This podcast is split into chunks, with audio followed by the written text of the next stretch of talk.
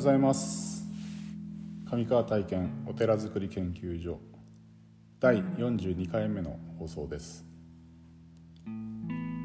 本日は、えービジネス用語を多用するわけという題で話をしたいなと思ってます。でうんとまあここのこのポッドキャストでも結構多いのが仏教の話よりもなぜかビジネスの話がビジネス用語の話が多いみたいなこと。この間も、まあ、マーケティングだったりとか、まあ、ドラッカーだったりとかマネジメントだったりとか、まあ、そういうような用語が多々出てくるんですけどもうんなんかそれは、うん、僕自身のいろいろなこう関心がどこに向いてるのかとか、えー、っていうのも大きいんですけども、うん、そのなんだろうな仏教のことを仏教で語る人っていうのはたくさんいるんですよね。いるというか、まあ、それがま普通なんですけども まあそういうたくさんいるのであればそのそちらの方はそちらの方に、まあ、まあお任せしてというと なんか変な変な話なんですけどもうんと僕自身はそういう、まあ、仏教のことを、まあ、ビジネスとビジネスというとなんか少しちょっと誤解も出てくるんですけども、まあ、ビジネスの方と絡めて仏教を語れることができたら面白いなっていうのがあの思ってるところなんです。うんあのまあ、ドラッカーの読書会に参加し始めてから急激にそちらの方に関心を持って、えー、持つようになったんですけども、うん、まあそのビジネスでを学んで、まあ、ドラッカーを学んで何お金儲けがしたいとかそういうことではなくてですねあのやっぱりその、うんまあ、商売とかあのいわゆる企業とかその、まあねえー、とっていうのって結局商品を売りたいとかそのもの思いを届けたいっていうことの、えー、その届け方がすごくこうシンプルに見えるんですよね僕の目から見ると。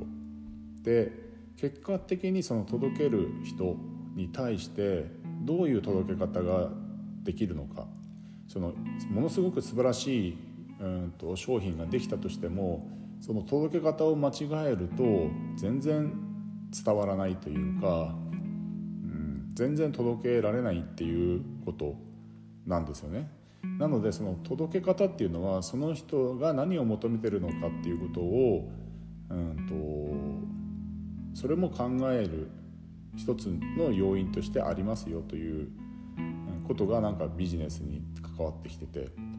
で それをそのうんとまあその、まあ、いわゆる何て言ったらいいのか人間学的な、うん、人とはどうあるべきかどうなんだろうっていうことを結構深くこう探っているのがいわゆるそういうビジネスの考え方につながるよなというふうに僕の目から見えるんですね。でそのなんか人間学的な部分っていうのはもちろん仏教にもあってでその辺りをこう絡めて話できたら面白いかなっていうのが、まあ、僕の中にある、まあ、そもそもなんかそのビジネスの界隈の話っていうのがなんか面白くてですね。で結構そういうことを、まあ、チャレンジしてるんですね。まあ、書店とかに行くと仏教書の棚ってまあ大体、まあ、大きな書店でも大体一棚なんですよね。でもビジネスの棚って結構たくさんあるんですよね、なんだろう 10, 10棚とか、うん、結構多くそういういわゆるいわゆるビジネス書と言われているものっていうの書籍っていうのはすごくたくさんあって幅も広いですよねで、えーとそれは何でかっていうとやっぱりそこに関心のある人というかそういう本を読んで学びたい人が多いから書籍も多くあるっていうことは関心を持ってる人が多いっていう、まあ、シンプルにそういうことですよね。であればその、うん、ビジネスからビジネスというかまあそういうものから、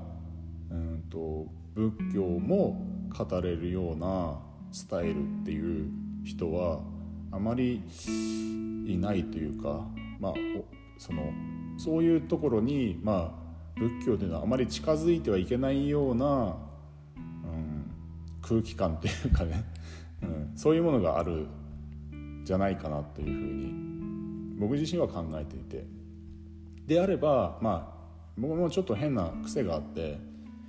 えー、みんながやってるんだったらいいよ。もうお任せします。どうぞあのそちらの方でどんどんやってくださいっていう思いがあって。誰もやってないんであればじゃあ自分が手をつけてみようかなっていうその変な癖があって。でそういうものに、まあ、チャレンジはしているんですけども。うんそれってが結構ですね面白い具合に自分の中ではこう重なり合ってるくるんですよね。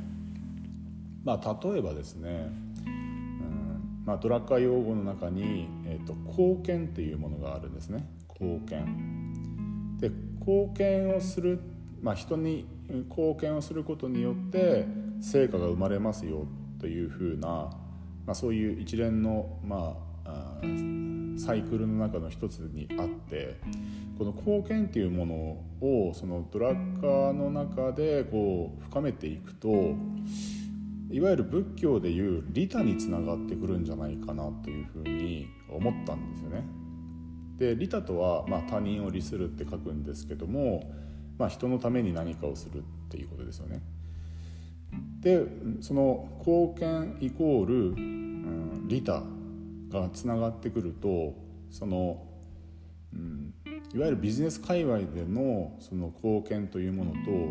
仏教界隈界隈って言ったらいいのな。仏教の中の教えの中の利他っていうものがこうイコールにだんだんなっていくとあの要は、うんと、仏教が何を伝えて伝えたいのかということをビジネスの界隈からも見れるし、えっと、なんだろうビジネスがの世界であの貢献というものを利他という概念で見ると,、えーと、ビジネスの界隈のその貢献のあたりがこうまたちょっとこう何て言うかな多角的に見えるというか深まって見えるというふうなことが起こって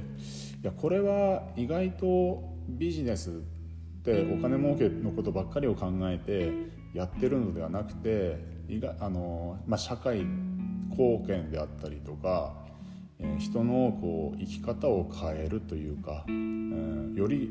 なんだろう素晴らしい人生を歩むために、えー、ビビビジネスだったりとか企業だったりとかが存在してるんだっていうふうな見方をするとあ一概にこれは相反するものではなくてこう多角的多重的にこう重なり合ってるなっていうことが見えてきてであれば、うんと関心そのビジネスに関心を持ってる人が多いということと、まあ、僕のニーズとしては仏教のことをもうちょっと知ってほしいという人たちに対してのこうアプローチができるんじゃないかなということであのこういうビジネスの用語を多用する、まあ、もう一つは、まあ、あの私自身がこう関心があるというか興味があることなんでで、まあ、お寺の経営自体はあの仏教自体はその教えをしっかりと身に落として、えーと、学んでいくというか修行していくことなんですけども、うん、寺院経営になるとやはりこう一般社会の中の一つの寺の在り方みたいなものが大事になってくるのでだから、まあ、お寺作りというものはあの建物を建てることではなくてお寺の在り方を考えていくっていうことが大事になってくるのではないかな。でその時にこのいうビジネスの界隈の話というのは非常にま参考になるというかそこで学んだことが寺づくりにもつながっていくよなということで意外とビジネス用語があの多用するえー、ここのポッドキャストでも対応していることにつながってくるということを、まあ、今日はちょっと話をしてみました、えー、今日も一日、えー、素晴らしい日々をお過ごしください、えお祈りしております。ありがとうございました。